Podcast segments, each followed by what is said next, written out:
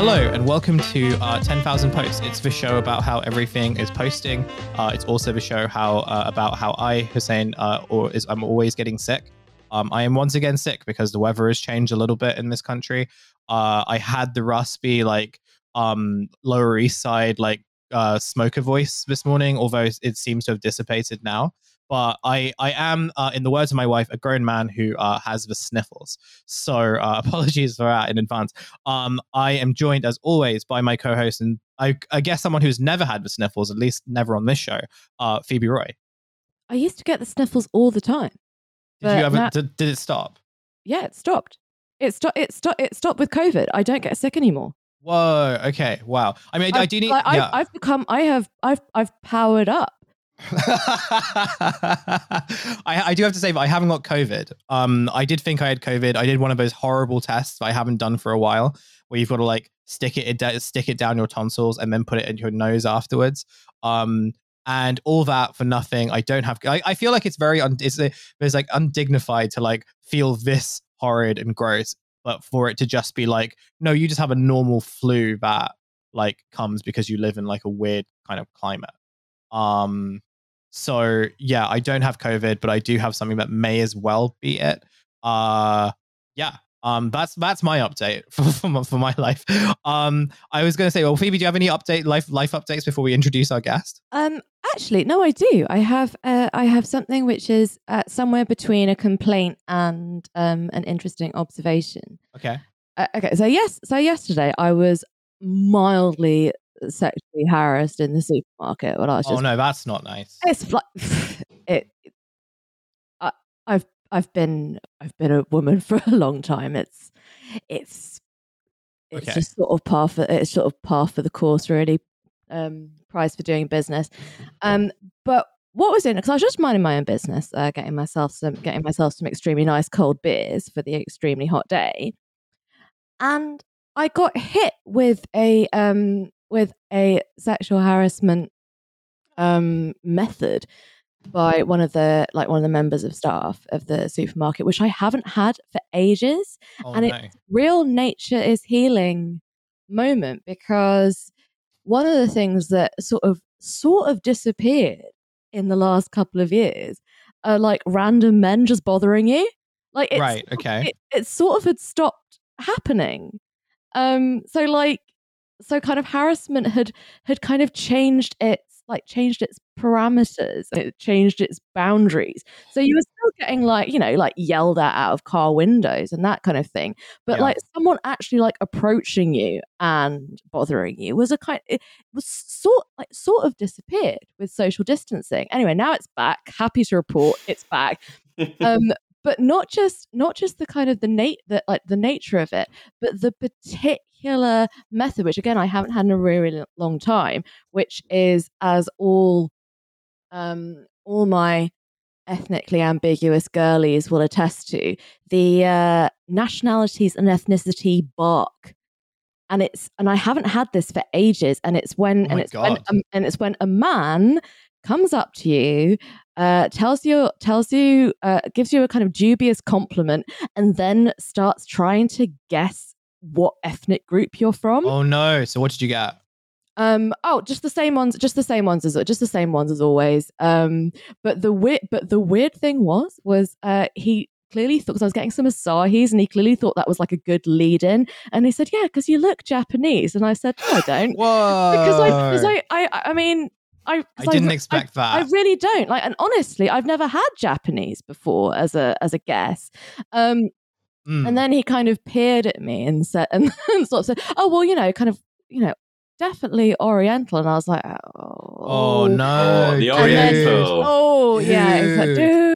And then just yeah, then he just like kind of lead, and then he just kind of launches into the Italian, Spanish, Iranian, Turkish, Come on, it must be one of them. Must be one of them. They never get it right. They absolutely no, never get it right. No, and they never um, say Albanian either, which I think would be like creative. at least. They never say they never say Armenian.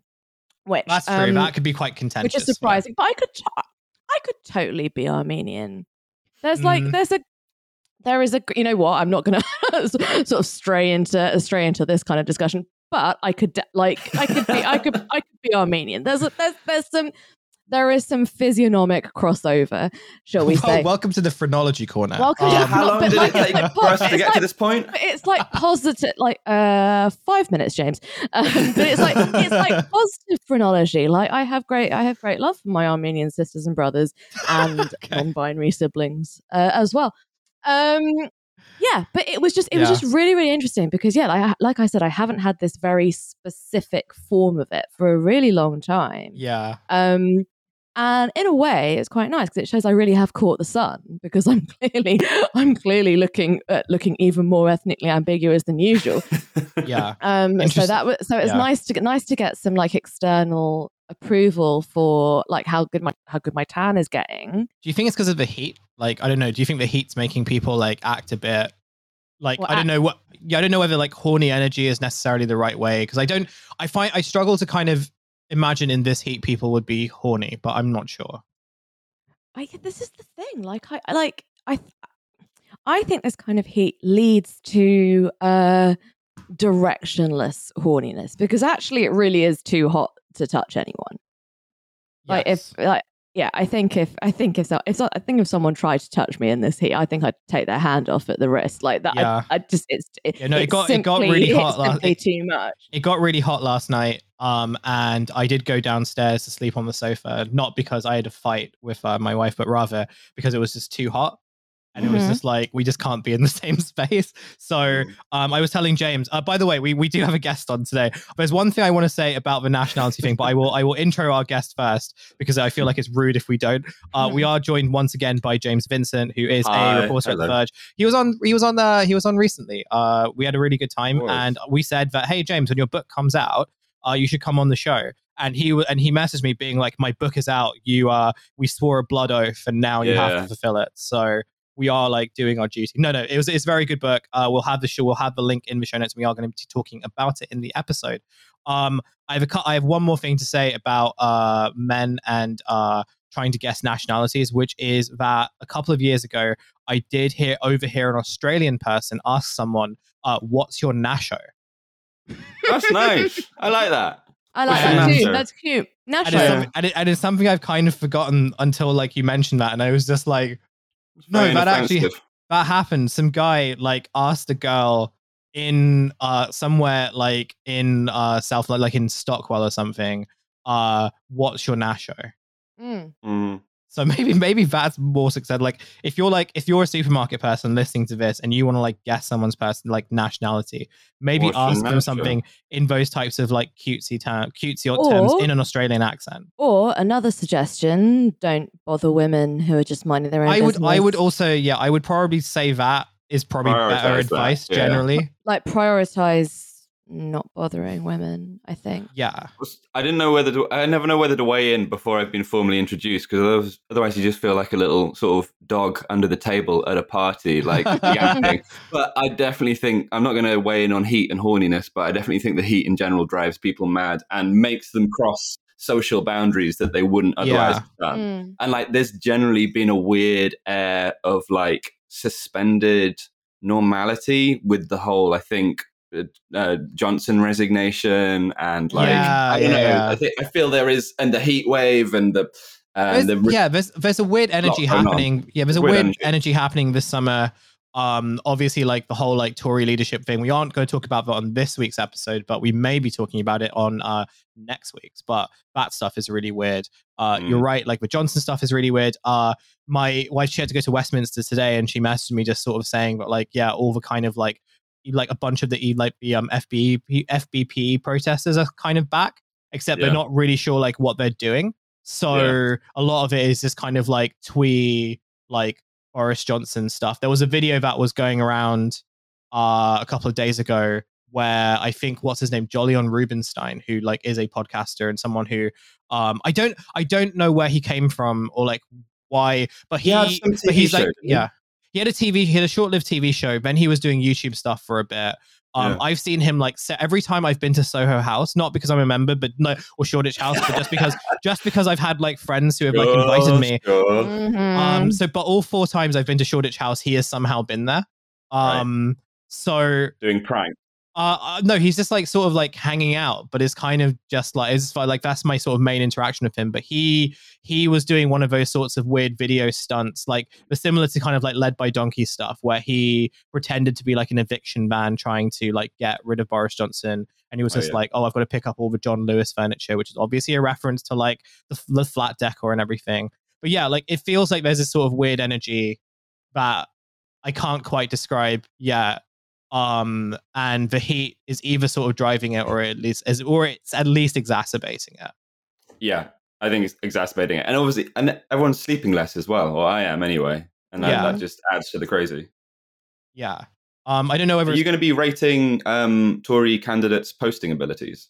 oh maybe it did, like number one it depends on whether the guest that we want to get on will confirm but we will definitely be we will be talking about posting and candidates but i don't want to like let out too much or like reveal too much. But yeah generally uh we will be talking about posting because we are a show about posts. And uh speaking of which let's talk about one of our favorite posters who sadly um is still banned from twitter. Uh all the hope that he was going to return uh, through an Elon Musk owned Twitter seems to sort of be like vanishing, as we spoke about with Jathan. Um, so, uh, but he has been posting on a website called uh, Truth Social, which is his social media platform. Um, but also the one where he kind of like it's the tweets that he would have done on here on here if he was allowed to. And the thing is, I don't I don't have a Truth Social account. I don't know what he posts every day, but like the ones that sort of make it through to Twitter are always just like reminders of how like he's Trump is an awful person and like I haven't like I haven't kept track of the January 6th stuff, but like it seems that he's been a lot more he was a lot more complicit in um especially like the kind of like the, the harsher ends of that than he kind of let on uh, to begin with. So this isn't like an endorsement of Trump. I just want to want to make that clear. However, I do think that he's a very good poster. And He's an these are good poster. and these are good examples of it and i feel like you can Yeah. hold those two opinions in the same you can't like you can have those two opinions and it's fine um but it's one that's very funny i'm going to read it out um i have put it in the show notes uh because i think the picture is actually like it really adds to this as well so this comes from like at real donald trump who like number one i find it very funny that he's used the same at on truth social than as he has on Twitter. Like the fact that he owns this social network and could just call himself whatever he wants, and yet he still went for his like Trump username. Um, he says, when Elon Musk came to the White House asking me for help on all his many subsidized projects, whether it's electric cars that don't drive long enough, driverless cars that crash, or rocket ships to nowhere, without which subsidies he'd be worthless, and telling me how he was a big Trump fan and a Republican, I could have said, drop to your knees and beg, and he would have done it. Dot dot dot.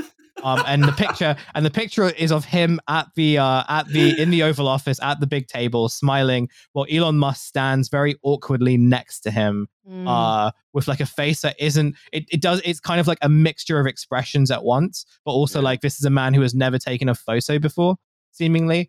Um, it's very funny. It's like just looking at it is just like so so funny. So um, before I sort of go into uh, kind of what I think is going on, I want to throw it to you guys. Tell me your thoughts about this.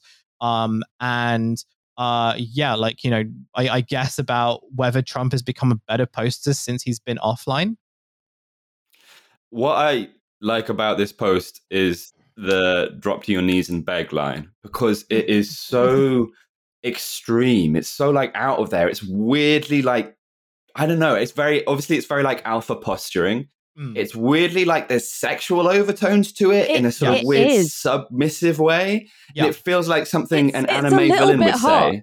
It's a little bit- a little bit okay, the heat the heat has got to you, Phoebe.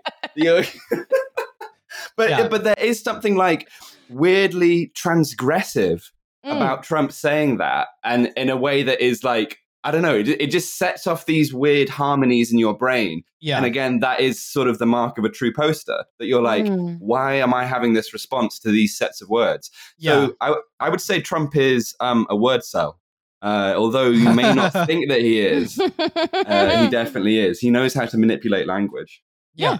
Oh yeah, no, no, for sure. I think it's very I think it's very important that uh we just just just for just for once just try and be honest and drop this bizarre idea that's that's grown up that being funny is in any way to do with being a good person. It isn't. It's just a it's just something it's just something that you can do. It's a it's a it's a it's a gift like any other.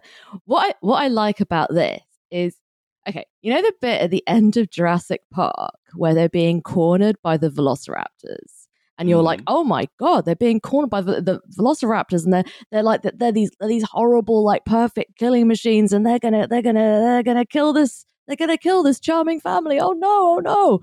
And then like the T Rex like just like like bum like bundles in Yeah. Yeah. and like kills both the velociraptors. It's really easy. No one expected the T Rex to come back. Like we'd forgotten about the T Rex because she'd been like kind of Mm. knocking around elsewhere in the park. She was like, you know, real kind of, you know, Dino Ex Machina. I hate that. I absolutely no, It's no, I really, hate really that. No, I withdraw it. I withdraw. I withdraw the, the, the Dino Ex Machina remark.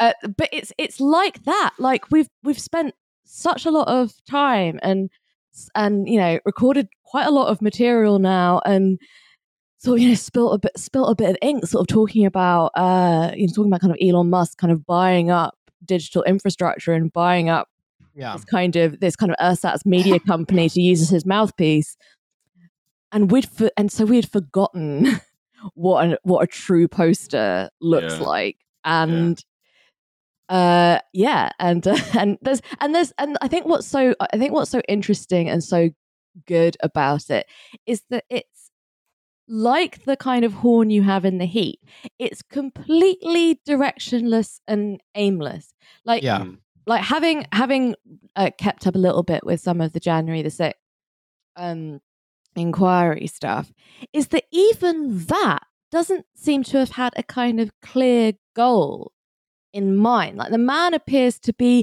absolutely pure id Mm. like that he has no like he has no kind of like governing regulatory force within him. He just like re- he just reacts. He's he's just like a very very large very very permanently outraged cat. Like he doesn't he doesn't have any kind of any strategy any kind of long-term thinking? Like when someone says your supporters are marching on the capitol instead of being like oh yeah this is maybe going to not make me look great he's trying to fight his secret service detail for control of the vehicle um like when he's talking about when he's talking about kind of like fascist marching like people sort of said you know him saying that him him saying there are fine people on both sides was this kind of terrible kind of watershed moment uh for the uh, sort of crystallization and normalization of American fascism. But I think he was just, I think he was just saying just whatever was in his head at the time. There's he has no particular reason to grease up to Musk, but even if he did, I think he still would have said it because Mm. he just says stuff. I don't think I don't I think that Trump is the only truly apolitical public figure. I don't think he has any politics. I don't think he has any beliefs. yeah. I think he just responds. Like you know, you know those like you know those those those really really like yeah. permanently outraged big ginger cats, particularly the big orange ones with the stripy tails. And sometimes they want to go outside, and sometimes they want to go inside. Sometimes they want to hang out. Sometimes they will bite you if you try to scratch them. And that's just what he is. He just sees stimuli and Yeah. reacts to it. And that's Yeah. why he's a good poster. He doesn't overthink it. Yeah. Yeah. No game plan. He, I You mean, know- he just None. Yeah. he prioritizes his own comfort, and that's about it. I think. But he can Just also, the- lo- yeah, he locates where he knows where the energy is. Um, and I think I don't know the apolitical stuff. I think is actually really kind of on the money in terms of understanding him as a writer and Hmm. Understanding him uh, both as like a public figure as well because it was like very clear from the outset but like he was not someone who was necessarily like interested in politics in like an ideological way No. um, and like to bear in mind that like this kind of started because Trump is considering running for president again in 2024. Um, his main com- like competition seems to be the Florida governor. I think his name is Ron Mm. DeSantis. DeSantis like has the same type of like reactionary politics, but he's also much more ideologically. Well, he's like he's a career politician, right? So he's like much more like ideologically like um coherent in terms of like his kind of political like perspective he has like political game plans um when it comes to sort of like advancing the culture war like he has a very calculated approach to Yeah. that which would make sense in terms of like why Elon Musk would like him but crucially why Elon Musk could think that he could work with Ron DeSantis in a much more um, productive way for him than he ever could with Trump. And the thing with Trump is that Trump is the chaos guy, but also one that really like dislikes it when people. I think like one of the things I kind of got from reading this thing was that maybe Trump was sort of sad that Elon Musk like didn't like him. Um, like there seems to sort of be like this kind of air of sadness, which is just like, oh, I thought you and I were like buds, and now Mm. like you wouldn't support me like running for president again because you're not my friend. Um, so I'm gonna just like hit back at you in this really sort of like harsh and catty way. Uh, which is where you sort of then get that like, yeah, he would have given me head if I asked him to do. Like, really, it feels like very like over. It feels like very like over the top for what was essentially like quite a fairly mundane political statement from Musk because also Musk has that problem too of like he kind of wants to be liked by certain people and he cares a lot about what those people think about him and where you have that kind of crossover between like Trump and Musk fans uh what Trump has done is sort of like kind of make those divisions very clear. So it's like this Mhm. is an act that isn't necessarily it's not really political. There isn't kind of like any ideological like underpinning towards it. It was basically that Trump was upset kind of went over the top and now Elon Musk like has to deal with like the fact that lots of Trump fans who prefer him who prefer Trump over Elon um he now has to sort of like navigate that space that he kind of didn't have to before. Mm. Oh yeah, no, for sure. I mean, I think what I think what is also interesting is that what what James said about it being a very kind of alpha male kind of jostling, um, but all of Trump's affect is it's like, and this is not going to be popular. It's so female. Trump Trump does not is not like a kind of ultra. No matter what people who are kind of fans of him like to project upon him, like Oh, yeah. he is. He is like he is funny in the way the most like spiteful gossipy auntie is funny. Yeah. Like Mm. that's like Trump like Trump is auntie coded. Like it's Mm, it's he's a really queen. really nice. But he is. He- yeah, and he's also is. he, he's really sen- he's like very very sensitive as well. And like there have been He's lots of examples He's so sensitive. that when he reads stuff about when he reads stuff about him, especially from people that he felt were like his friends, Mm. like he gets really upset about that. There was like the number of times when he was president and he like read Maggie Haberman, who like he considered to sort of be like the reporter that he really liked and spent time with, and like someone who like understood New York in the way that he did. When Maggie Haberman started writing stuff that like was kind of somewhat critical of him, he was like genuinely upset to that to the point where he would sort of like schedule in time during his kind of like presidential duties to call her up to be like, why have you written these mean things about me in the Mm. newspaper? I mean, I, I, I, I definitely think that Trump as a figure and the the sorts of things that can be and have been projected upon him have definitely not just i mean it's because it's interesting as well because when people talk about like the coming fascism that means that they really only can conceptualize things in terms of how it kind of affects them specifically because if you are a First Nations person in America, you are very, very familiar with the concept of American fascism. I mean, just for example, if you're a black person in America, you are very, very, you are very, very used to, uh, say, the like the mechanics of power of like of kind of state enforced policing, which is a really, really kind of important cornerstone of how like of how fascist systems like fascist systems operate. Um, and I definitely, I definitely think that he hasn't unleashed a very particular tendency. But I think it's, I think it's much more of a coalescence of tendencies which have been building over the decades. And I think it's a, just a just a real mistake to think of him in the way that American liberals do as this kind of unique evil.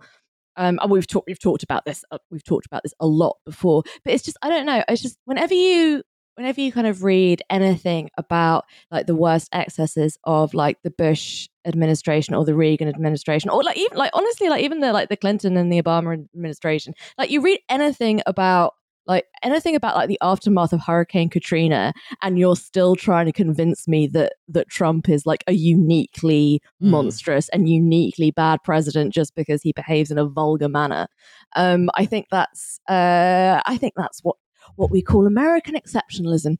Um, but I think in this particular instance, yeah, he like he had his like he had his feelings hurt. Like I tr- like I genuinely think about Trump that if that if he met like if he met like a steel worker that he liked enough, he would become like a, a union guy. yeah. Mm. If he just like if just someone just like struck him as like a kind of a ni- like a nice enough and chill enough guy and just explained to him about like the history of the American unions, he'd be like, "Oh, yeah, I kind I like this. I kind I kind of like this guy." So so his admittedly his extremely capricious loves and hatreds have had the have had the effect of uh, empowering and guiding some extremely unpleasant and extremely dangerous and worrying forces. But I think that yeah, I think that him turning on Musk is that is that he's had his feelings hurt, and he doesn't want him to come to his party anymore.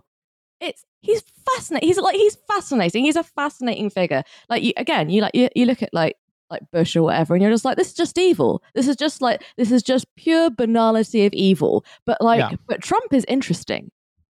I think as a kind Oh, of no, I agree. Psychologically, figure and phenomenon.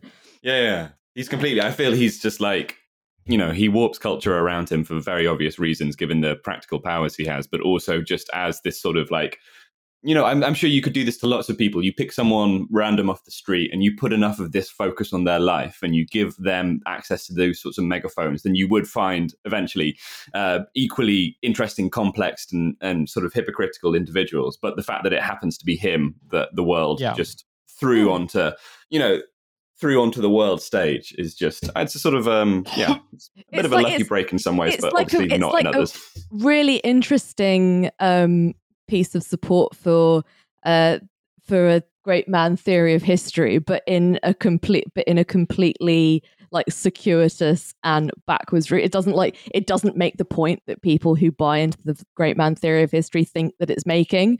yeah Um, the great Yeah. idiot theory of history the great idiot theory of history. Yeah, yeah, fascinating. Like, uh, like, it, do you think that if there was like a kind of Trump Truman show, that would be really interesting, or do you think it would get kind of boring quite quickly because he's just so unpredictable? i i would like a trump um goodbye lenin situation oh, um God, that'd be so whi- good. which I think was discussed at some point when during sort of Jan 6th stuff or when he was, you know, not wanting to leave. But I feel like just convince him that he is still president or, you know, give him like set up a fake White House on another Mhm. island and like have, you know, deep fake all the information that he sees coming in on video screens, tell him that he has to stay in there for his own safety and just get encourage him to do whatever he likes. Treat the world as like a, a, gri- a giant game of civilization Mm. and just see what he what happens if he's like, Let, yeah, let's let's nuke Italy I because used, you know.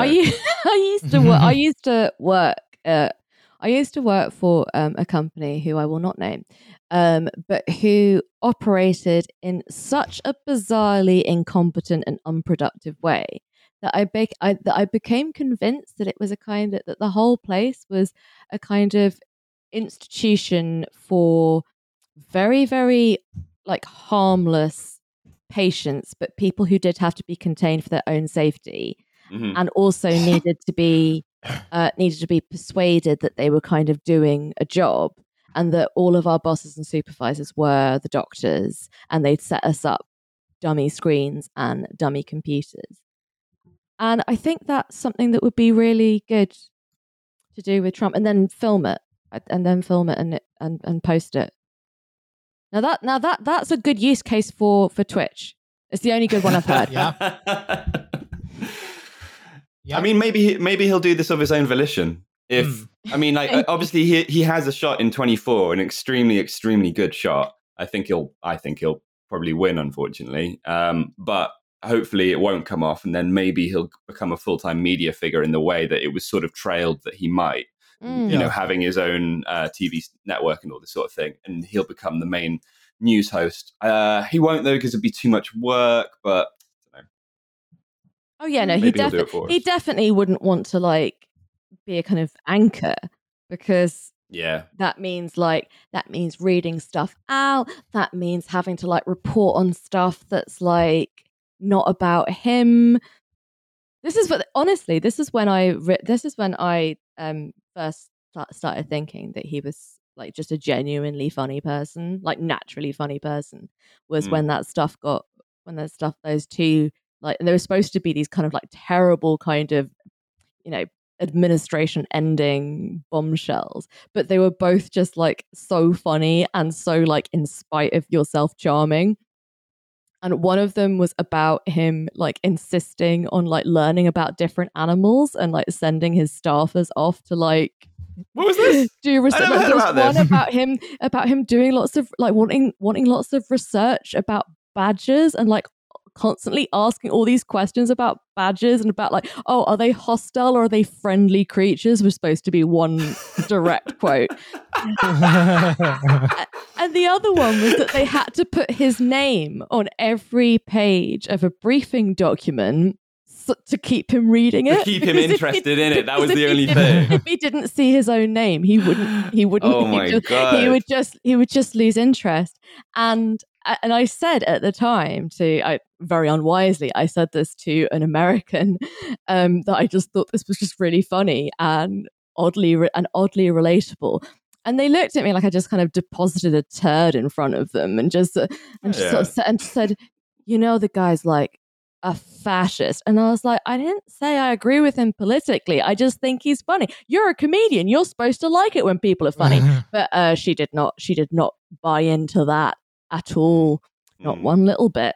Sad But yeah. to say. Early adopter. I missed out on both those stories. I'm very taken by the badger one because I feel it's so it's just like a nice thing to do, and you know, and it's like, what would I do if I had infinite, you know, power over eggheads? And I'd be like, you know, guys, can we can we get some of these little fellas in here with me right now? I want to say hello to some badge. Oh, that'd be great if you could like have like an infinite zoo and you could just go see any animal you like to just like hang out. Oh, I'd love that. I'd love to hang out with infinite like an infinite zoo. an infinite zoo like but like if there was just or if you could like talk to a- anytime you liked any animal you liked like Mm. if you were just like i want to go hang out with an orangutan for a little bit you know i've got 20 minutes i got 20 minutes in the downtime should i go outside for a cigarette should, should i say hello to a pangolin like i would Well- I, I would be so healthy This is like a very it's a very like new media thing because I think one of the like one of the things that lots of the new media companies did, your Vices and your BuzzFeeds and everything, to like try stop people from unionizing, was to be like, well, if you don't unionize, then we have more power to like kind of give you much more like out of the box benefits. And one of them from BuzzFeed, I think, was like once a month, um, they would bring a bunch of puppies into the office, and you could Mm. go and hang Oh, out with the puppies if you like had you know if you were having like a particularly like you know down if your Rough mental health wasn't great yeah, you could go into this room and hang out with the puppies. Um and i wonder whether like a new trump administration needs that like to kind of tame him down a bit. You can be like mr president like you're feeling a bit rough say why don't you go into the badger room and just hang out with the badgers for like 10 minutes and we can just like reset? Maybe that was that's the thing. I would like to hang out in the badger room I'd so much. that. I mean, that's that's great. Why isn't why isn't that part of White House his, White House history? Who cares about like where Roosevelt slept or you know what? You, there Yeah. should be a badge, a duck room. Here's a bowl of peas. Go feed the ducks for a little bit, and they just go. they go. Ducks go mad for peas. I don't know if you ever see ducks go at peas. no i've They never seen them. ducks go mad for peas before They- I've Uh, never seen ducks go mad really- for peas. Google ducks pea going mad for peas. Um, all right okay i will Just- I, They look like they've never eaten in their life. They love it so much. Oh my god! Okay, Oh, that's I- like something to bear in mind. Like you know, Yeah, next time yeah, I take no, my I nephew. Really, I really, really like. Ne- Next time you take your nephew, what about me? oh yeah, once the next time Phoebe and me and my nephew go to feed the ducks, uh, guys we do that can we can bring her. Well, I took him to feed Not- the ducks once. yet. I took him to feed the ducks once, and he was Okay. kind of scared of them. But like Yeah. you know, and to be fair, I agree. Like you know, I James, you like you uh you have some family in York. Uh, I went do, to the yeah. University of York, so we both have. You did. m- We must have some kind of like trauma uh, regarding like the ducks. The geese are what geese, I give guess, me yeah. trauma. The Yeah, ducks I- are okay. The geese, there's because the campus had a big ge- goose problem, didn't it? Yes, it had so it had several goose problems. One was they they had this black goose who like would kind of deliberately torment all the other geese, and then it went for students afterwards. Right. Um, there was another there was a duck related incident where apparently like a duck kind of went um off the rails because the duck ate a duck sandwich. Um, It ate a duck. Oh, what? Someone gave him like a, a like hoisin a, wrap, like, like M&S, like, it was just pe- like like a- cannibalized. like a, piece of a duck sandwich, like a Oh. hostess sandwich. Oh, That is no. I remember because I lived in a place where, like, in order to walk to campus, I had to like walk through um James College, which is like where all the geese hang out. And if you went Yeah. like too early in the morning, the geese wouldn't let you through. And if you like try to get through them, they would like try to fucking destroy you. Um, yeah. So there were a couple of times when the ducks looked very angry, and I did take the long way to campus because I did not want to like, um, I did not want to be killed by them. Mm, mm. Maybe I should have just brought some peas. I don't know. You know oh, can I just say? Oh, yeah, sorry. No, no, no, no, no. I no, did just Google. I did just Google ducks eating peas to check I wasn't going mad. Yeah, this is more important than what and- I was going to say. The, the first video has a great YouTube style thumbnail with the text overlay saying the original annihilation. And annihilation is all caps with an exclamation mark. And then the, the video title is The Ducks Annihilate a Bowl of Peas. Three ducks obliterate a bowl of peas. Ducks ferociously eat peas. So I mean there is a there's definitely a thing going on Oh there. my god! So like they don't just love it; they like li- they destroy it. Okay, all right. Something to bear in mind. Obliterate. Obliterate. peas. Some yeah, like you know, we we we we we've gone past the period where like you destroy people in the battle of ideas. You now destroy them by offering them in a a bowl of peas peas. content. Yeah. Yeah, that's fair enough. Um, Yeah. shall we speak about James? Shall we speak about your book? Uh, I'd rather speak about ducks. Is that Okay, Okay. yeah, Can we just yeah. I mean, continue I with could, like that? honestly, I could speak about ducks. I, you know, I've I've noticed that like the like the older I get, like the, the more I the more I speak about ducks. the more more I speak about ducks, more I speak about ducks, more I speak about chickens, more I speak about goats, cows, gorillas, Yep, etc. Yep. But like the the old the older I get, the more I become. I sort of stray into. I know it's like quite cranky, but I kind of stray into that kind of very specific area of crankdom, which is like, well, humanity is an interloper on the earth. The earth belongs to the animals, Mhm. and um, they are more. They are not They more, are more important. Not more important exactly, but like. I think, like, I think that I think there should be like some of the like harshest possible punishments, like Mm. meted out to anyone who harms an elephant or a tiger Mm. or uh, you know any of these just like just like these just like incredible Yeah. creatures like like you, you you leave the gorillas alone You're gonna be Um, like one of those Facebook mums or like those next door mums that like gets really like passionate about like animal protection or like um and animal protection to the point where it's not just like oh this person is like harming an animal physically but um there was a next door post that I got where someone got very upset because uh, they felt that a child was upsetting one of the swans um in the local like in the local area and they were like Was, yeah, it a very ugly, was it a very ugly child by any chance? um, I didn't didn't describe the child, but it, but they were like, "Where's you know?" I didn't know where his parents were, but he was just Alright. like making faces at the swan, and the swan was getting Okay. scared. okay first of all a swan is not scared of a child like it was pantomiming uh, Mm. I, th- I i think that i get i get annoyed if i see kids bothering animals and their Oh, parents yeah, not doing anything about yeah. it. Um yeah i'm i'm really i'm really kind of getting sort of sort of getting involved with this like not like i'm like because there is a very particular kind of fate like kind of facebook mom who is like very very keen on animals um and is and is borderline fascist about humans like Mm. if you if you have a if you have a look at like the like the most like kind of monstrous things that people have to say with their real names and everything um Mm. about uh about say uh about say refugee boats um there's always like a dog in that picture. Hmm. like Yeah. it like nine times out of ten. And i used to i used to know someone i used to know someone who was like a big big kind of animal rights person um who said i don't understand why there's still animal testing when there are like prisons full of people. And i was like jesus fucking christ. Yeah, that is now that That's pretty, that's not great That's psychopathic. Yeah. that's not that's not great at all Yeah. um and i tried to have a conversation with her about it um and i just said you know that like experimenting on prisoners is that's you know that's like like what the nazis did you know that right and she was Mm. like yeah i mean like only like the really bad ones like you know like the pedophiles and i was like yeah again, again i understand your point but this is still this is still not this is still not ideal i don't mean like one of those people just Yeah, much yeah. more like this is the planet belongs to like the bugs and the monkeys and we are their guests and we should be behaving accordingly. And so I think that if you are hanging around the University of York's campus, you are uh, there on notice, you are the guests of the geese. and if they bother you, then you should think about how you were uh, breaking the terms of the guest host pact. Yeah. Yeah. Yeah. Yeah. um, yeah. I, I went to a, a really, speaking of sort of nice animals, I went to a pub the other day and they had a pub chicken.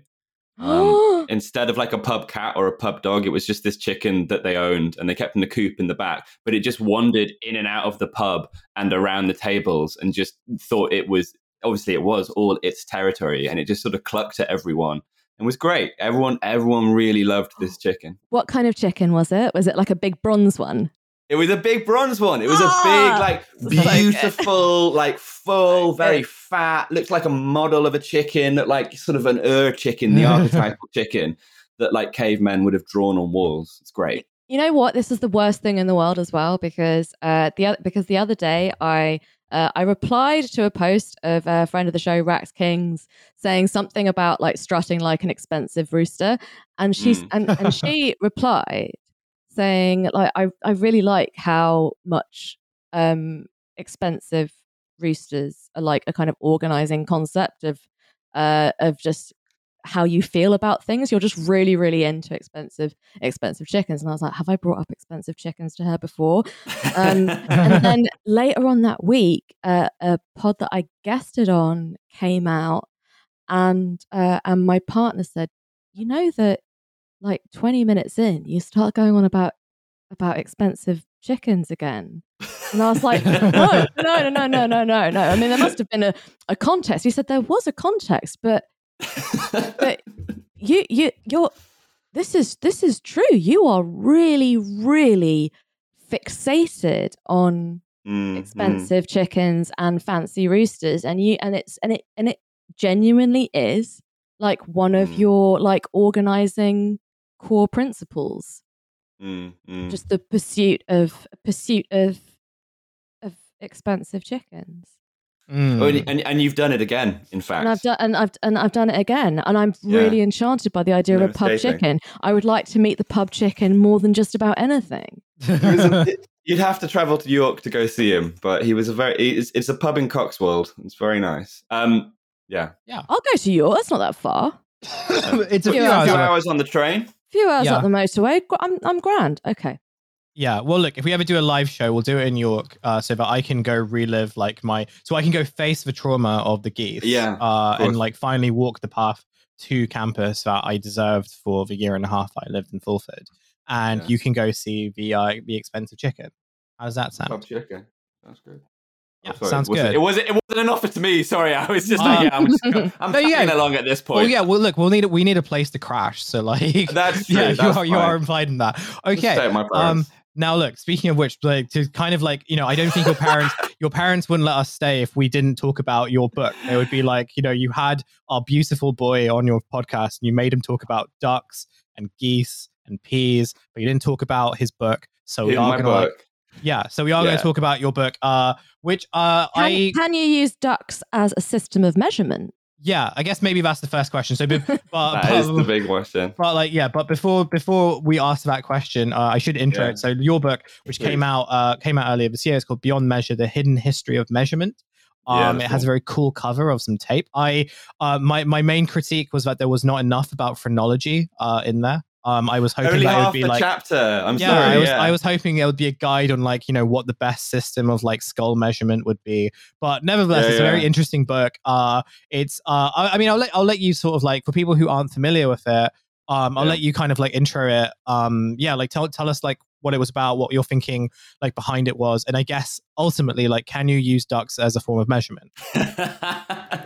uh, I think, and you can use anything as a form of measurement if you are willful, imaginative, and Mhm. uh, determined enough. And ducks definitely could be in there. Um, so it is a book about the history of measurement, which is a great thing to tell people and instantly watch their face glaze over. But it is actually a fascinating, fascinating subject. And I'm sort of, you know, I know all nonfiction writers, or not all, but a lot of them basically make the case about how their subject that they just happen to write about happens to be instrumental to humanity or civilization. But I genuinely believe this is true for measurement. That it's essentially it's a discipline that is as important to the development of sort of settled society as writing or mathematics. And indeed, it sort of combines elements of both those two technologies.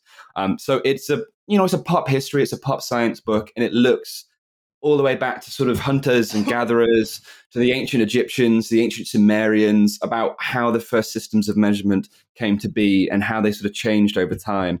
But it is essentially a book about power, or I want it to be a book about power anyway, Yeah. because it's, you know, measurements are deeply rooted in the development of the state, basically, because they're one of these things that states need to give their citizens so they can conduct trade, so they can do buildings, so they can do, you know, research into all these things. Um, there's this historian called Theodore Porter who says, who describes quantification in general and, and measurement in particular as a technology of distance, a technology Mm. of communication. Because essentially what you do is you, by measuring something, uh, you uh, you can then talk between people, between cultures and geographies and Mm. time and space, and you can write down records that you can communicate to the next generation, or you can do scientific research and you can then sort of have that proved or disproved later on in time, and et cetera, et cetera. Um, but the thing is that controlling measurements and deciding what measurements you run the world by and what measurements matter is a hugely powerful thing. Um, and I'm going to bring up this uh, example just because we've been talking about chickens. Um, and this is a very this is this is actually a, a story about chicken measurement. Um, so um, the U.S. poultry um, I can't remember what they were called, poultry association, something like this.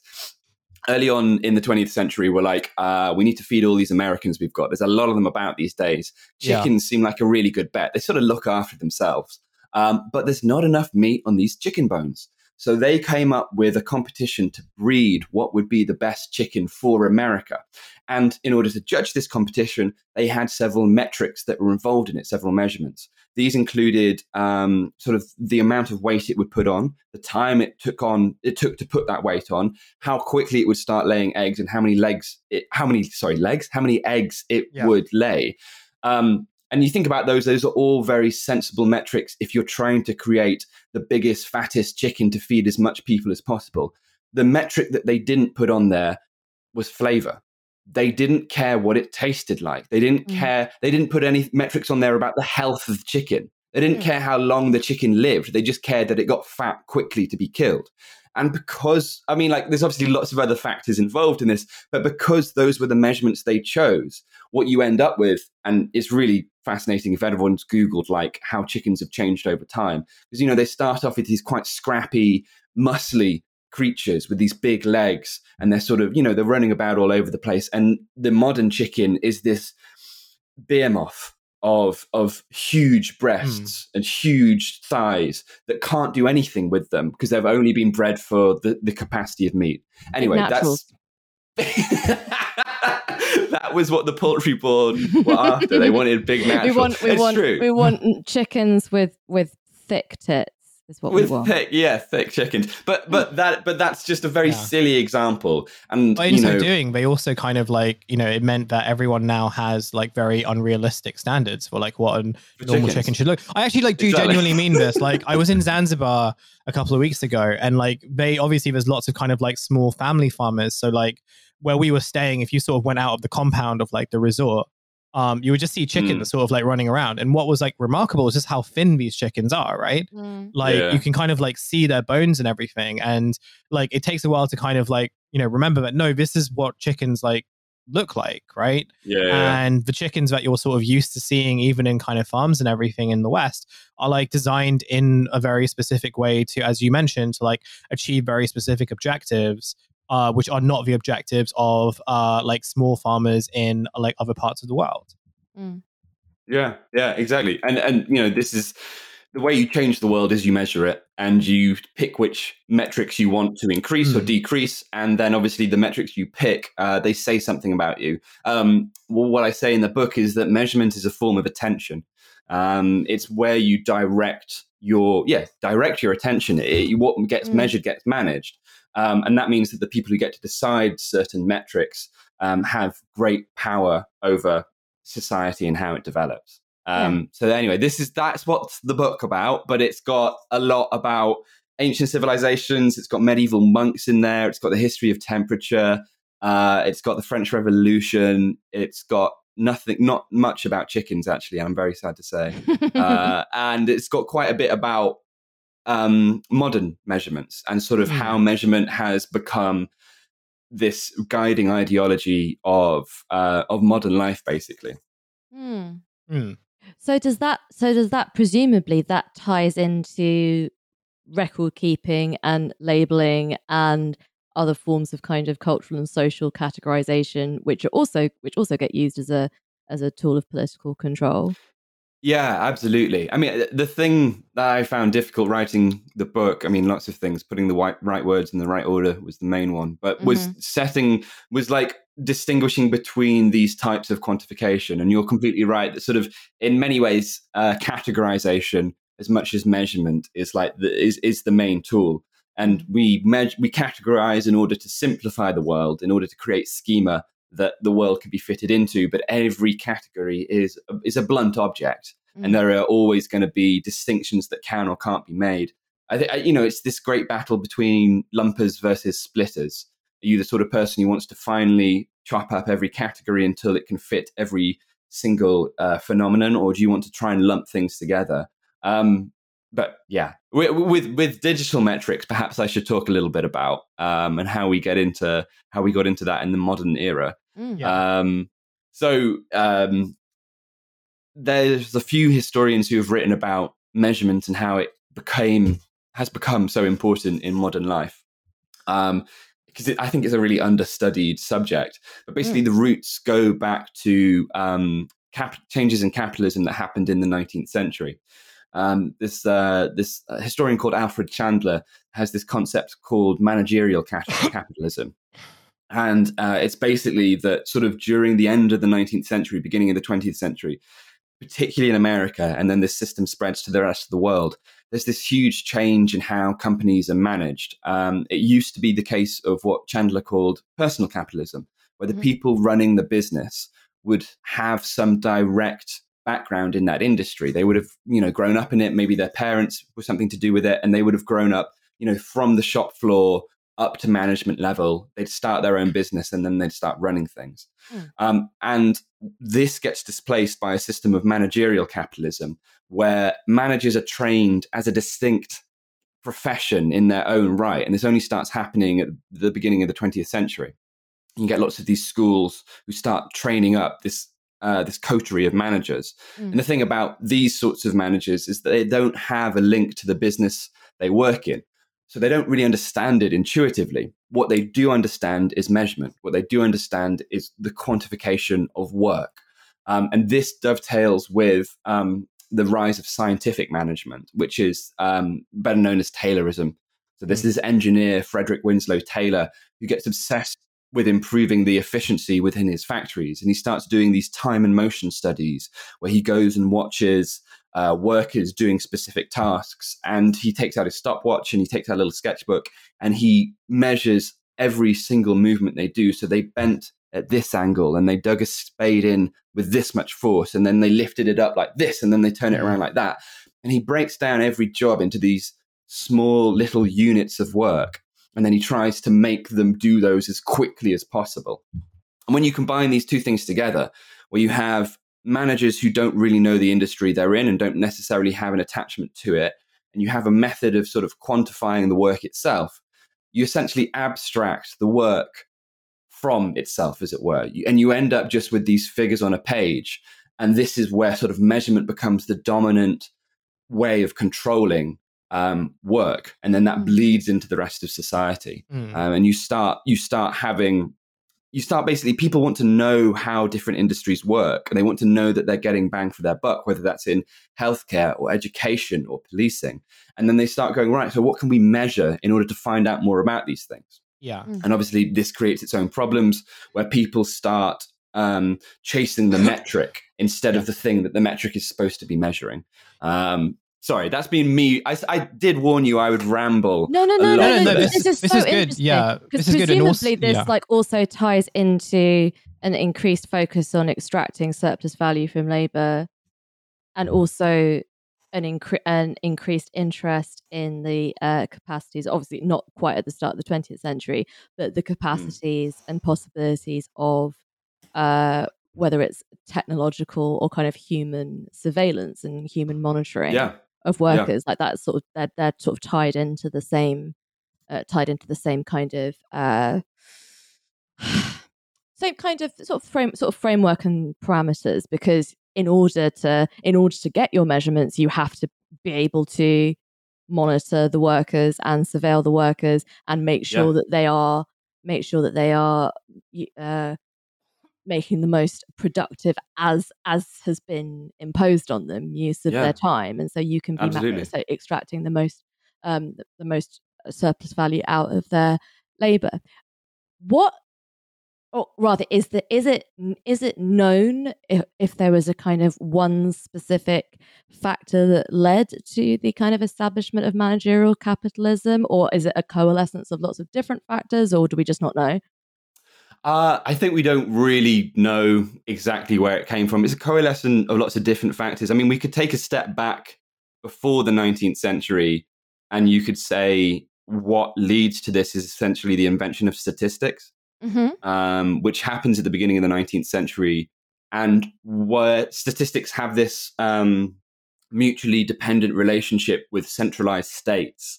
Um, as the state gets more centralized and it wants to look over its territory, as it were, it does exactly what you've what you've just said, which it wants to start surveying its citizens. So it needs to have information about them to make them led to make their activities legible to the state. Mm. The state starts collecting more and more of this information in order to find out what's going on within its territory, and then that creates the this idea of metrics being how you steer a large system and how you direct power and effort, expertise, and resources. And in a way, managerial capitalism was simply borrowing the tools that had already been applied by the state and applying them to industry.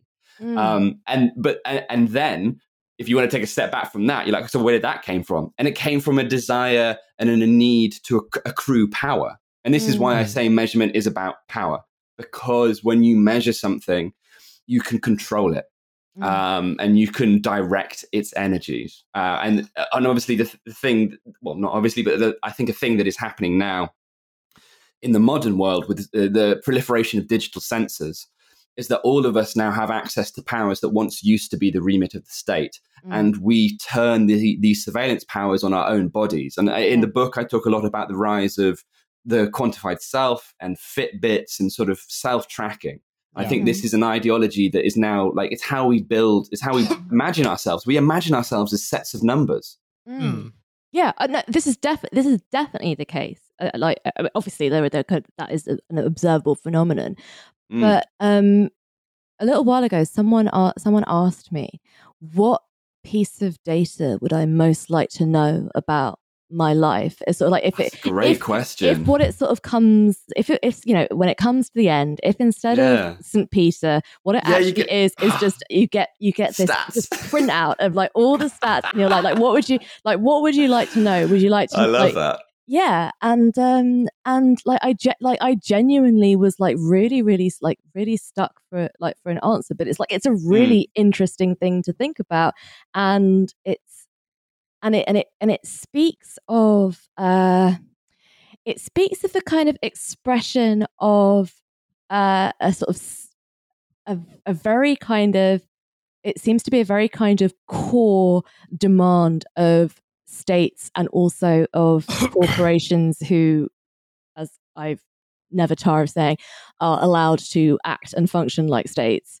um Yeah. to to re- to reduce human life and human individuals to these packages of data and, these Yeah. packages of like exploitable data so corporations it, it sort of reduce you to your advertisable data and estate. Yeah. it reduces you to your productivity data. I wonder how much of this shift was um, in observation of how kind of colonial administration functioned.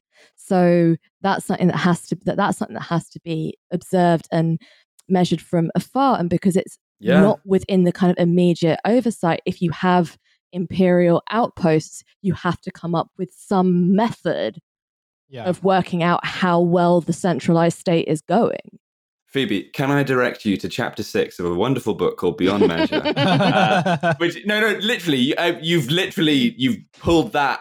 What took me what took me months to determine this connection? You've just pulled that out Mm. in the middle of a podcast. But yeah, it, it's absolutely colonial power. And the, at chapter six, I talk specifically about land surveys as a Mm. colonial force because it's something that the British probably got there first. We did w- the, the the first sort of nationwide land survey of a certain level of detail was called the Down Survey, and it was conducted um, by a, an Oxford physician named William Petty prior to um, uh, Cromwell's invasion of Ireland. Mm. Um, and it was done in order to work out what land the Catholics had and then to redistribute that land. And it, you can see that pattern. It plays out with um, uh, Britain in, in India and it plays out in the United States as well. Mm. yeah. And the United States is particularly interesting because you have two very different conceptions of land.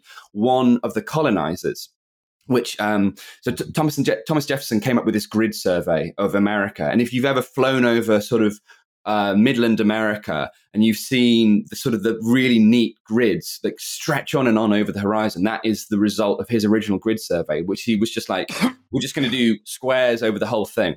And that allowed um, Yeah, he played Minecraft The- and he was just like, this is great. he just idea. loved his he loved it so but so at that time you had the 13 colonies on the eastern seaboard and they were like how do we push into the middle and they were like we're going to measure the land and then we're going to start selling it and what they did was it, they made it so easy to sell the land remotely in that they would just have these grids that they would put up in the local whatever government houses and you'd look at it like a chessboard and you go Mm. i want a5 i want that lot in that territory and then when the, the the the people who went on to claim this land they could then just measure it out for themselves and go this is now my land and of course what happened is it wasn't you know there was someone living on that land already Yeah. but the, the the system that the american colonizers created justified a um stripping the territory off the people who already lived there and b it created sort of moments of friction between these two groups that they could then be like okay now we need to send the army in. So anyway sorry all, all of it is which is to say phoebe is that you're entirely right that colonization that colonial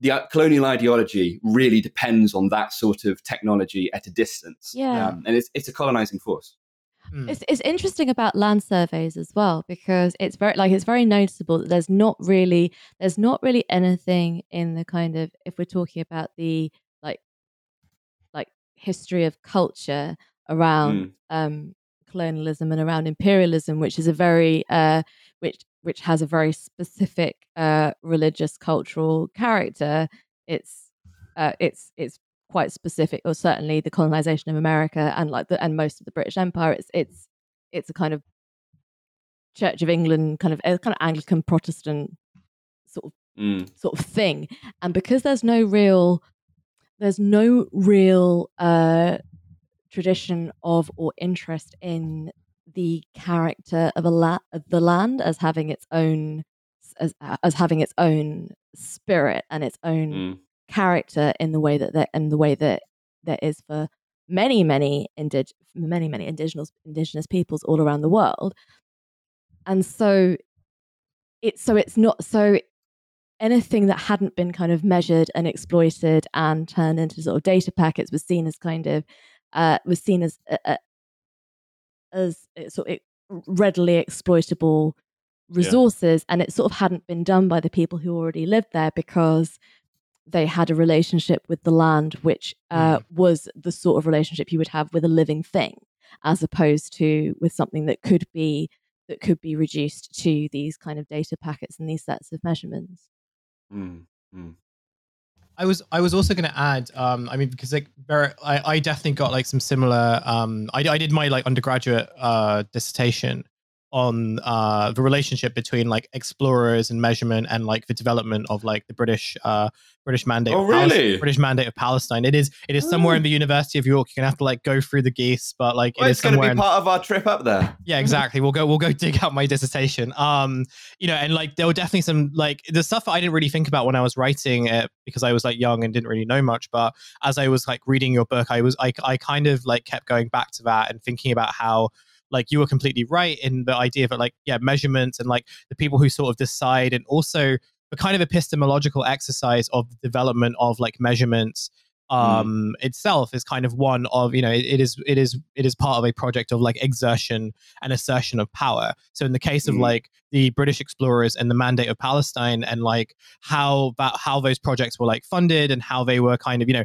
how they were, were receiving like funds eventually from like mi like uh from the foreign office and mi5 or MI, or like mi6 or like whatever it was called back then. It is very much also just the idea of also using these types of measure the exercise of developing measurements to justify an ideological like position that they already have which in that case is which in the case of like the british mandate of palestine was that there was like a divine right for the british to kind of control that territory and to later sort of like divvy it up as it eventually did and like those long-term implications of that um we can't Mm. like spend unfortunately we can't spend like ages talking about that but i do think it's like a really really interesting and really important aspect of like understanding the project of colonialism generally um what i didn't want to talk about even especially as like we sort of round up the show is more about like the kind of epistemological components of developing measurements in and of themselves. And this is kind of where i was thinking about in relation to the show the kind of notion of like metrics and how metrics are used especially in relation to types of technologies that are kind of ubiquitous now so when I was thinking about it, I was thinking about like working in like, you know, newsrooms and social media like hubs and stuff where you have these kind of measurements, stuff like reach and uh, you know, there's a couple of others, but stuff that like even if you ask most social media managers like how valuable is like social reach, like they'll kind of either say that it's not or that they don't really know because like a lot of it is Mm. kind of this like how the platform inter like infers infers in it and you know um we've seen with like the history of platforms such as like facebook meta that they are very happy to like inflate like um inflate the statistics that come out of like measurements that they've told people like you know really valuable and really useful and like ultimately determine your value in like this digital media climate something that they are still kind of saying but in different ways. I think i guess what i was interested in um or like interested in your opinion with is like where in the project of like making measurements and like making things that are then told or, or like you know people are told like you know this is really really important whether that's like the value of like a particular post that you do or in the case of like gig economy workers that like you know these measurements call it sort of like uh or, or these statistics kind of are measurements of your productivity and like you really need to pay attention to them because they ultimately determine your value in this like hyper competitive climate to like stuff like fitbits and like other fitness trackers where we think of our bodies as like um repositories of uh you know or just like big data sets and Mm. I don't know. I was thinking about. I was I, again. I was thinking about this just back in 2013 when like if you were kind of working in media journalism and stuff like that like the thing that everyone was talking about was big data and the idea that like big data would sort of be like the the accessibility of big data and the open source nature of big data was kind of like something to be really excited about because it would kind of hold uh, politics more accountable. It would sort of be like this emancipatory framework.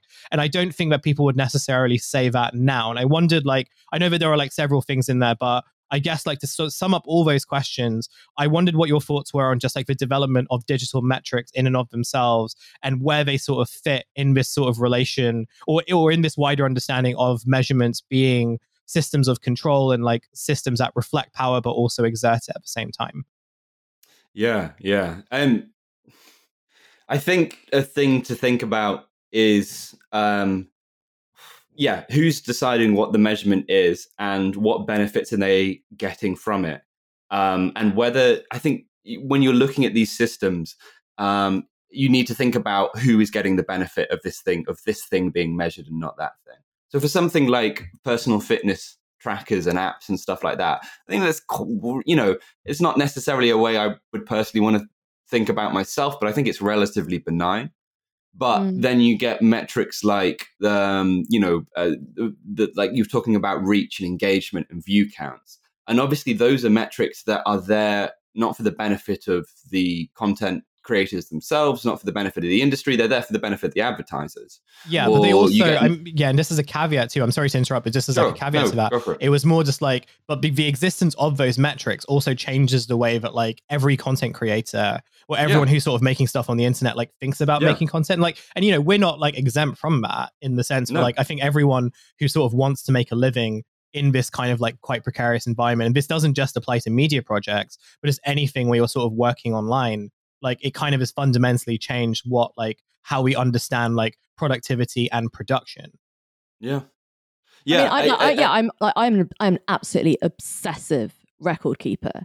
I don't Right. I don't I don't do anything with them, but like but like I but um like I like I track like I track workouts, I track my mood, like no, I like but I but I so I have and I do it all in like paper diaries as well. Right. Like a very, very elderly, very mad person. And so I have like all of these like just like paper diaries, which are absolutely kind of like dense with like like dense with data. And it's not like an interest in the numbers because I am not Mm. a numerically gifted person at all. It's just like it's just it's just like it's something that I like to that I like to have as a kind of almost like a kind of like a kind of self document that I could like present to somebody if they were kind of asking what I had like what I'd done with my with my life. Because like obviously I can kind of present them with you know with my relationships and my friendships and the stuff that I make. You know I can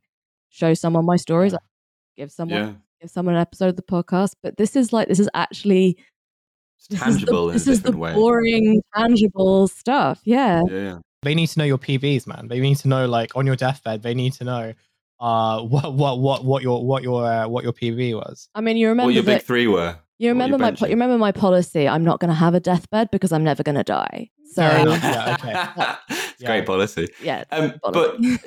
I, I mean, uh, I love that because I, I do this. I do something similar myself. I'm not a huge, you know. I'm. A, I'm going to admit it. I'm a little bit into measuring stuff, and I, I and I know that's true because I wrote a book on it. But I'm not like a huge, like self quantified guy. But there are certain things I do track, and fitness is is is one of them, for example. Um, but this is the allure of those numbers in that they make, as I this quote I had earlier on from Theodore Porter, they are a tool of communication.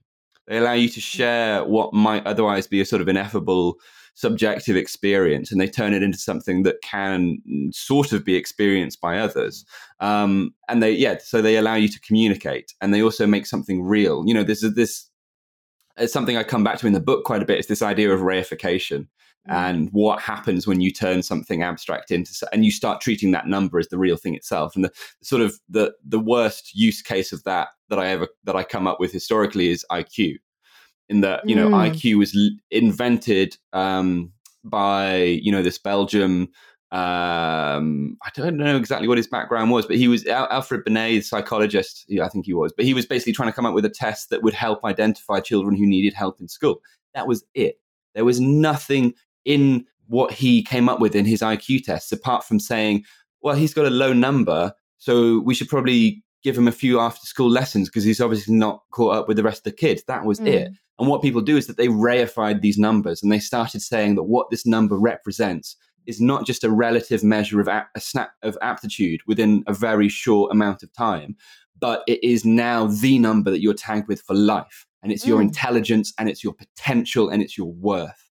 And I think that's the, always the thing to think about when we start treating these numbers as reality rather than the thing that the number is supposed to represent, that it's supposed to capture and communicate. And this is BMI, the thing I think BMI as well, metrics. I think is, Yeah, re- is a a really good yeah. example of that because it's now Yeah. because it's now used as a kind of organizing sort of organizing core of whether or not you are uh, deserving of medical treatment and whether or not you're exer- like deserving of uh, a sort of even just kind of sort of, basic, sort of basic respectful treatment. And if you like Yeah. look at the history of BMI, it's like it's literally all terrible. bollocks. It's like it's Yeah. literal like it's Adolphe literal Quetelet. rubbish. Yeah Yeah. and uh, like the like the, the original like test subjects it was all like it was all determined on um on the uh, almost like arbitrarily on like this kind of number of measurements like based on tests like carried out entirely on cis men So, Yeah. so cis women, uh, for ex- for for example, um, quite often come out with these like kind of whack like kind of wackadoo BMI measurements.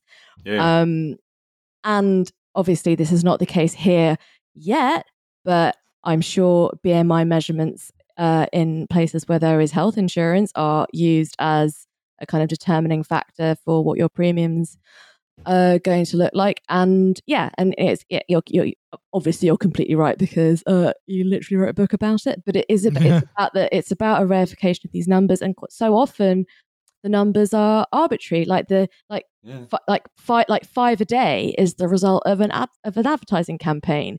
Uh, you should Yeah. walk ten thousand steps is because the Japanese character for ten thousand looks like a little guy walking. That's why they. that's, cho- that's, that's that's in why the they book, cho- Phoebe. That's why they chose it. You, is- I- you could have thing, you could I'm you could have written this book. I'm feeling. I am- that's why we're getting it. This is the thing. I am like I'm not. I'm halfway through this book through the book now. It's like it. I think it's absolutely brilliant. It's so fascinating, and, and the reason that it's taken me so long to read it is because I keep pausing and like following my partner around, being like, "Did you know this? Did you know that?" And he's just like, like "Please." Let space, give me space. stop, te- stop telling me. Stop telling. Stop like blurting information at me. That's I- all I yeah. want from the book is for it to create friction between um, loving partners. That's yeah, it. that's that's the whole. Yeah, that's the whole. Like, I think I think the measure of a good book is like how many divorces or like breakups it causes. Mhm. So The measure of a good book, did you say? Oh, Well, look, I I was also thinking about like how we wrap up this episode. Um, number one, I would say like read James's book, but also I just yeah. remembered. definitely read it. It's brilliant. It's like even like even just halfway through, it's so interesting. Like, and I and also this is very this is very very complimentary to you as well because I never read nonfiction because I'm basically have a very very short attention span, like Mm. Trump. Um, yeah, honestly, like I kind of feel like. I kind of feel we're sort of two sides of the same coin in a way. Uh, yeah. Um, yeah, anyway, Yeah, you have a um, spiritual affinity. so yeah, so I so I Yeah. base so I basically never read nonfiction books. So I'm and I'm absolutely adoring this. It's so so fascinating. Thank you. Like That's com- so nice. it completely gripped me just like literally from just like just from the just from the introduction um about the idea of the kilogram being like this literal lump of metal which they've got in a Mm. box somewhere and it's exactly the kind of thing that you always assume sort of is the case but you think that it Yeah. makes you sound mad if you say it but so it's just amazing that it's true Um, so I was trying to think about how to like wrap it up, and I remembered while we were talking about there was actually like that tweet that was very very funny about what would happen to measurements under communism. Um, one of my Yeah. favorite genres of like posts under communism, like so and so so so and so would be abolished. Um, my favorite one so far has been about time, but this one's about measurement. So I'm not going to like read out the person uh, who posted it, but I will read out the tweets. So the first one goes: When you think about it, units of measurement are pernicious and harmful bullshit, which have never been invented, and any proper communist movement should seek to abolish them. and the second one goes, like the act of measurement itself is an inherent problem. It is the transformation of the subjective into the objective, and that's a path with horrible results that we should avoid. So I guess to wrap this up, James, I would ask, like under communism, should we should we abolish measurements? Yeah, okay, I do want to say because I do worry that when I talk about this book, people think I'm anti-measurement. I'm not. I'm. I'm very like I'm very pro-measurement, and the book is a lot about the wonderful things that sort of measurement has enabled in terms of you know scientific knowledge and all the good that has come out of that. Obviously, a lot of bad uh, things come have come out of measurement as well. Eugenics being one of them, pretty bad. Um, I think I would bo- abolish measurement as um, a social experiment and then do a video about it on YouTube because I would love to see what would happen if we just couldn't measure anything ever.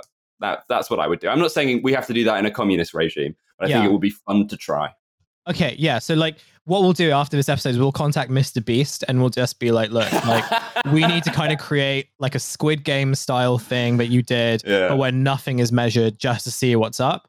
Um, and then we'll throw you in with like, fuck, I don't know who's like popular like these days. Uh, like Rice Gum. I don't know. I don't like anyone who like any of the like the internet stars that like he It's- hangs out with. it's much more dignified for you not to know Yeah, I think that's I think that's probably well because there was a time when I used to know all this stuff, and then like. sure, but you're a man in now- your 30s and you have a Yeah. wife, so I think it's fine. Yeah, now I don't don't. I don't get to spend as much time on the computer as I used to, uh, unfortunately. Mm. So yeah, all the kind of like internet celebrities right now and you and you can exist in this weird thing that Mr. Beast creates where like measurement just doesn't exist. And yeah, that could be like a fun little social experiment. Um at the very least you might get like some uh you might you might get some brand deals out of it.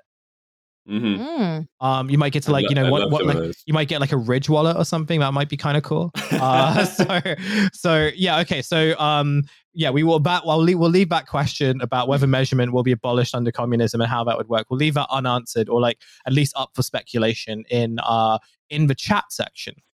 So until then, uh, you can just speculate, but you can also buy James's book. We'll add the links to uh, the bookshop where you can buy it from. Uh, James, if people want to like read your other stuff or like just check out what else you're doing, how can they do that? They can find me on Twitter. I'm JJ Vincent. Um, but really, it's bad on Twitter, and they should buy and read my book, which is called Beyond Measure. There we are. Yeah, do That's my plug. Sorry. Just, Very- just do that. No, no, no, no, no, pl- no. Plug it as much as you want, man. Like I think it's important uh, that you know, or if you just like plug, you just plug your plug your stuff all the time. Uh, speaking of which, we will plug our stuff now. Um, uh, you know, you can follow me at hkesvani on twitter.com. Um, I have a bunch of stuff on there. Uh, Phoebe, do you want to do your plugs?